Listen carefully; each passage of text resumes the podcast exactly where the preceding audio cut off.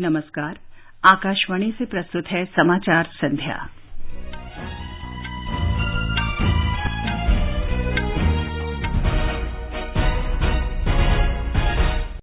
Bharatiya Janata party के नेता BS Yediyurappa ने कर्नाटक के मुख्यमंत्री पद की शपथ ली। करगिल विजय दिवस के 20 वर्ष पूरा होने पर राष्ट्र ने शहीदों का स्मरण किया। लोकसभा में कंपनी संशोधन विधेयक 2019 पारित विधेयक में कॉरपोरेट सामाजिक उत्तरदायित्व के अनुपालन को कड़ा बनाने का प्रावधान। लीबिया के समुद्र में नौका डूबने से एक सौ से अधिक प्रवासियों के मारे जाने की आशंका और थाईलैंड अंतर्राष्ट्रीय मुक्केबाजी प्रतियोगिता में पाँच भारतीयों ने फाइनल में जगह बनाई। समाचार संध्या के साथ मैं चंद्रिका जोशी। भारतीय जनता पार्टी के नेता बीएस येदियुरप्पा ने आज राजभवन में कर्नाटक के मुख्यमंत्री के रूप में शपथ ली। उन्हें सोमवार को विधानसभा में अपना बहुमत सिद्ध करना है। पिछले मंगलवार को विश्वास मत के दौरान गठबंधन सरकार गिरने के बाद येदियुरप्पा ने आज सवेरे राज्यपाल से मुलाकात कर सरकार बनाने का दावा पेश किया था। इस अवसर पर पूर्व केंद्रीय मंत्री एसएम कृष्णा, भाजपा कर्नाटक प्रभारी मुरलीधर राव सांसद प्रताप सिम्हा शोभा करंदलाजे और पार्टी विधायकों ने उन्हें शुभकामनाएँ दी। एक रिपोर्ट। बीएस येदियुरप्पा के शपथ ग्रहण के समय काफ़ी तादाद में उनके समर्थक मौजूद थे, जिन्होंने आज ढोल बजाकर उनको बधाई दी। शपथ ग्रहण के बाद मंत्रिमंडल की बैठक में येदियुरप्पा ने तय किया कि बुनकरों का सौ करोड़ रुपए का ऋण माफ़ किया जाएगा। येदियुरप्पा अभी तक चार बार मुख्यमंत्री की शपथ ले चुके हैं, मगर दो बार बहुमत साबित करने में वह विफल रहे। 2008 से 2011 के बीच वह राज्य के मुख्यमंत्री रहे। 222 सदस्य बल की विधानसभा में बीजेपी के पास 105 सदस्य का समर्थन है। कल सभाध्यक्ष ने तीन सदस्यों को बर्खास्त किया था और चौदह भागी विधायकों के इस्तीफे पर वह विचार कर रहे हैं। सुधींद्र, आकाशवाणी समाचार, बेंगलुरु। करगिल विजय के 20 वर्ष पूरा होने पर आज देश भर में विभिन्न समारोहों का आयोजन किया गया है। 1999 में करगिल की पहाड़ियों को पाकिस्तान के कब्जे से मुक्त कराने के अभियान को ऑपरेशन विजय नाम दिया गया था। करगिल युद्ध 60 दिन से अधिक समय तक चला। इस वर्ष समारोहों का विषय है नवचेतना, नवहर्ष और नवनिर्माण। सशस्त्र सेनाओं के सर्वोच्च कमांडर राष्ट्रपति रामनाथ कोविंद ने आज श्रीनगर में बादामी बाग में थल सेना के कोर मुख्यालय में शहीदों को पुष्पांजलि अर्पित की। उपराष्ट्रपति वेंकैया नायडू ने देश की सुरक्षा में बलिदान देने वाले भारतीय सैनिकों को श्रद्धांजलि दी। प्रधानमंत्री नरेंद्र मोदी ने मातृभूमि की रक्षा करते हुए भारतीय सेना के शहीद हुए बहादुर जवानों को नमन किया।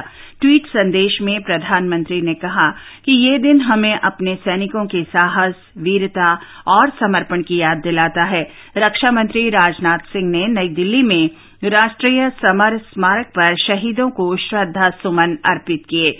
उन्होंने लोकसभा में भी शहीदों को नमन किया। हम सभी देशवासियों को अपने देश के सेना के जवानों के शौर्य और पराक्रम पर पूरा यकीन है। क्योंकि आज कारगिल विजय दिवस है तो मैं उन सारे जवानों को, जिन्होंने अपने शौर्य और पराक्रम का परिचय देते हुए इस भारत को विजय दिलाई है, उनकी स्मृति को श्रद्धापूर्वक नमन करता हूँ। कांग्रेस नेता राहुल गांधी ने भी देश की रक्षा के लिए शहीद हुए जवानों को श्रद्धांजलि दी। थलसेना प्रमुख जनरल बिपिन रावत, नौसेना प्रमुख एडमिरल करमबीर सिंह और वायुसेना प्रमुख air chief marshal Birender Singh Dhanoa ने द्रास में करगिल युद्ध स्मारक पर ऑपरेशन विजय के शहीदों को श्रद्धा सुमन अर्पित किए। इस अवसर पर जनरल बिपिन रावत ने आकाशवाणी के साथ विशेष भेंट में कहा कि अगर पाकिस्तान भारत के खिलाफ छद्म युद्ध का समर्थन जारी रखेगा तो सर्जिकल स्ट्राइक और हवाई कार्रवाई फिर की जाएगी। We have not hesitated in crossing the line of control. हमने पाकिस्तान के कब्जे वाले कश्मीर में आतंकवादी ढांचे के खिलाफ कार्रवाई करने के लिए नियंत्रण रेखा पार करने में कोई संकोच नहीं किया हमें हवाई ताकत का इस्तेमाल करने में भी कोई हिचक नहीं हुई अगर पाकिस्तान भारत के खिलाफ छद्म युद्ध का समर्थन जारी रखेगा तो इस तरह की कार्रवाई फिर की जाएगी These kind of actions will be repeated. Rajya Sabha में भी आज करगिल युद्ध के शहीदों को भावभीनी श्रद्धांजलि अर्पित की गई करगिल विजय दिवस समारोह दिल्ली में इस महीने की चौदह तारीख से शुरू हो गए थे। विजय मशाल ग्यारह शहरों से होती हुई द्रास में करगिल युद्ध स्मारक तक पहुँची, जहाँ इसे अमर जवान ज्योति में समाहित कर दिया गया।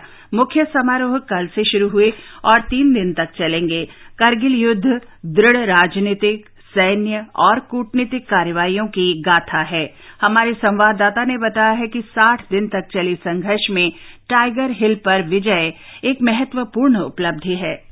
टाइगर हिल पर कब्जा इस मायने में महत्वपूर्ण था कि इससे कारगिल युद्ध के दौरान पाकिस्तान को गहरा भौतिक और मनोवैज्ञानिक झटका मिला। टाइगर हिल लगभग 5000 मीटर की ऊँची शंकु आकार की पहाड़ियाँ है जो कि द्रास की उत्तर दिशा में है। यहाँ से जोजिला और कारगिल को जोड़ने वाला राष्ट्रीय राजमार्ग एक डी साफ़ दिखाई देता है। इसके माध्यम से तोपों की गोलाबारी की मदद से वाहनों की आवाजाही में दुश्मन आसानी से व्यवधान डाल सकता था। परिवहन सुविधा को बनाए रखने के लिए टाइगर हिल तथा प्वाइंट चार आठ सात पाँच को सुरक्षित रखना आवश्यक था।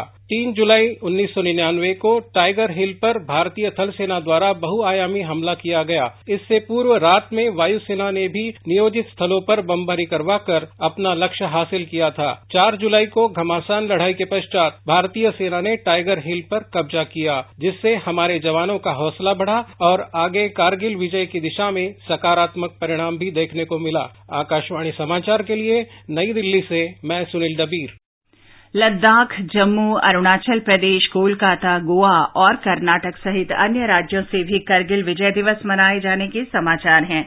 मुंबई में करगिल विजय दिवस के अवसर पर कई कार्यक्रम आयोजित किए गए। महाराष्ट्र के मुख्यमंत्री देवेंद्र फडणवीस ने स्मारक पर शहीदों की स्मृति में पुष्प चक्र अर्पित किए।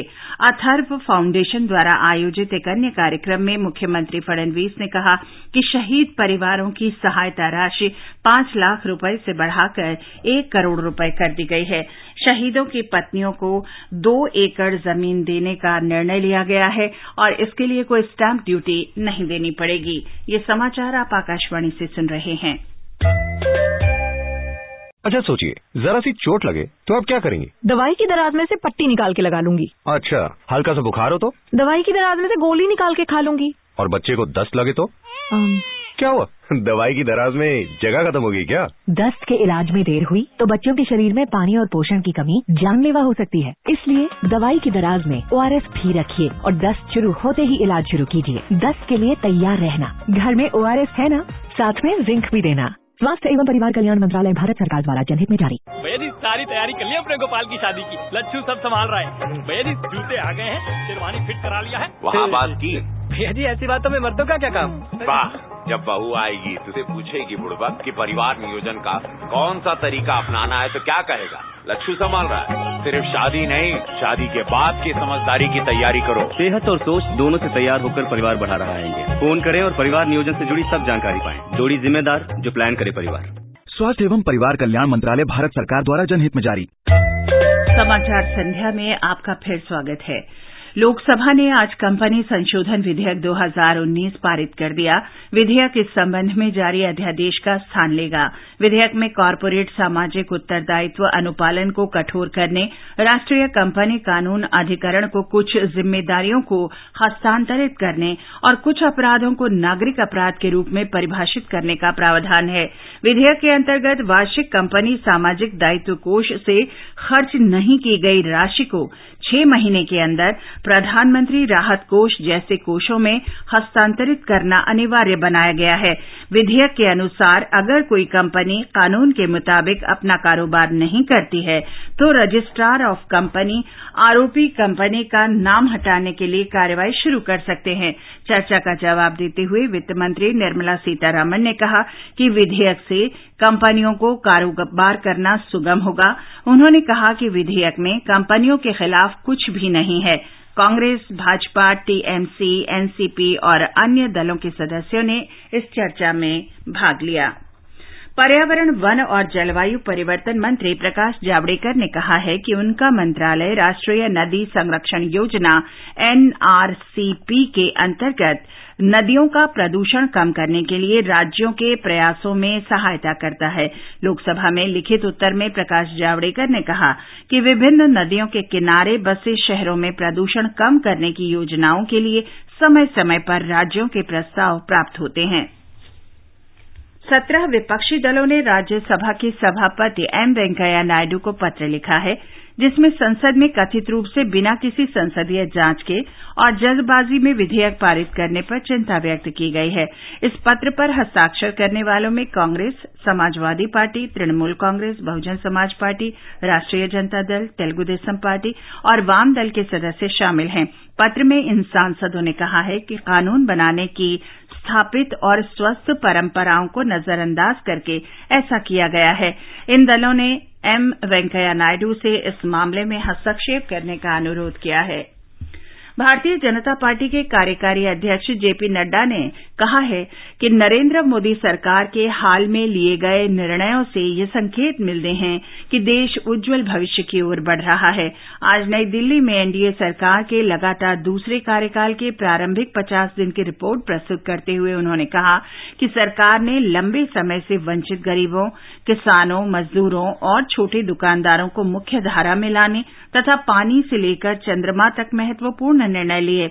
जेपी नड्डा ने कहा कि सबके लिए घर सुनिश्चित कराने के मद्देनजर 2022 तक एक करोड़ पिचानवे लाख आवास बनाए जाएँगे। जेपी नड्डा ने कहा कि जिन छोटे दुकानदारों का कारोबार डेढ़ करोड़ रुपए वार्षिक होगा, उन्हें प्रधानमंत्री श्रमयोगी मानधन योजना के अंतर्गत शामिल किया जाएगा। इस निर्णय से लगभग तीन करोड़ व्यापारियों और छोटे दुकानदारों को लाभ मिलेगा। उन्होंने बताया कि इस दौरान सरकार ने चवालीस श्रम कानूनों को कम कर चार श्रम संहिता में बदल दिया है।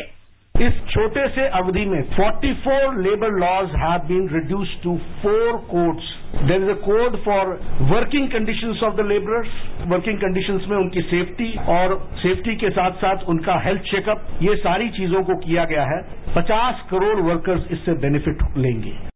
ये समाचार आप आकाशवाणी से सुन रहे हैं। मैडम जी मुझे इस बार तनख्वाह थोड़ी पहले दे देना। गुड्डी का आधार बनवाने जाना है।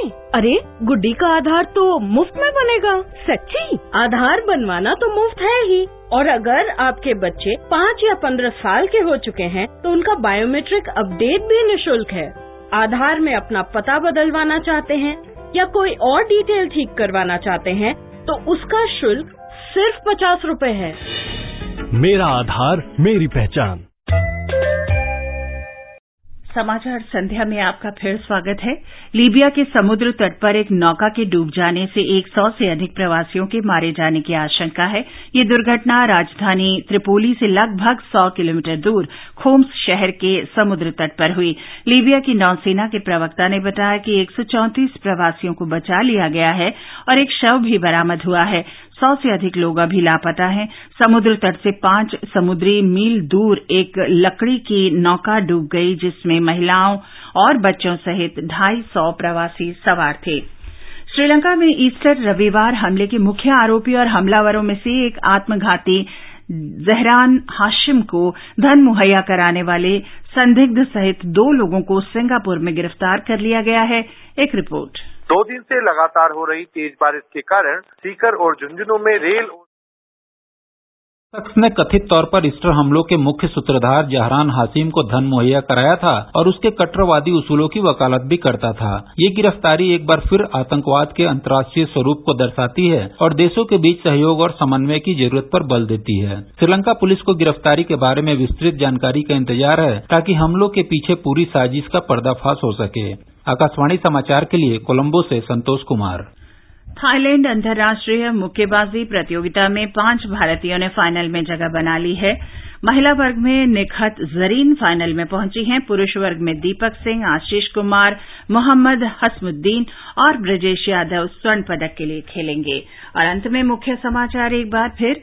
भारतीय जनता पार्टी नेता बीएस येदियुरप्पा ने कर्नाटक के मुख्यमंत्री पद की शपथ ली। करगिल विजय दिवस के 20 वर्ष पूरा होने पर राष्ट्र ने शहीदों का स्मरण किया। लोकसभा में कंपनी संशोधन विधेयक 2019 पारित विधेयक में कॉरपोरेट सामाजिक उत्तरदायित्व के अनुपालन को कड़ा बनाने का प्रावधान।